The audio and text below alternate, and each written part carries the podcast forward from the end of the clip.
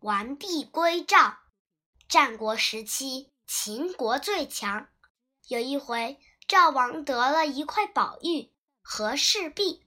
秦王知道了，派人送来一封信，说愿意拿十五座城来换这块玉。赵王知道秦王只是想把宝玉骗到手，可是不答应的话，又怕秦王以此为借口攻打赵国，只好派蔺相如把宝玉送去。临别的时候，蔺相如说：“大王放心，如果秦国……”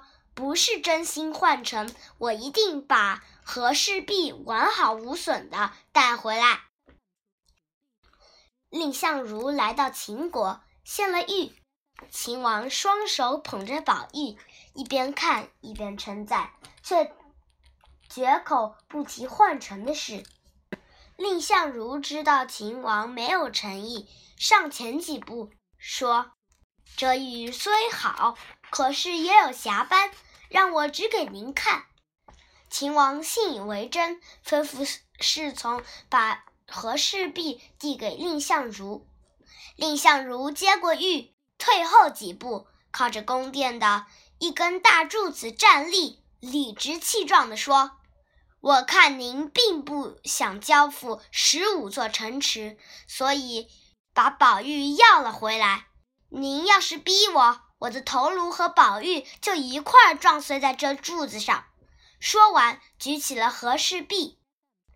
秦王怕摔坏了宝玉，急忙叫人取来地图，随手指点了十五座城。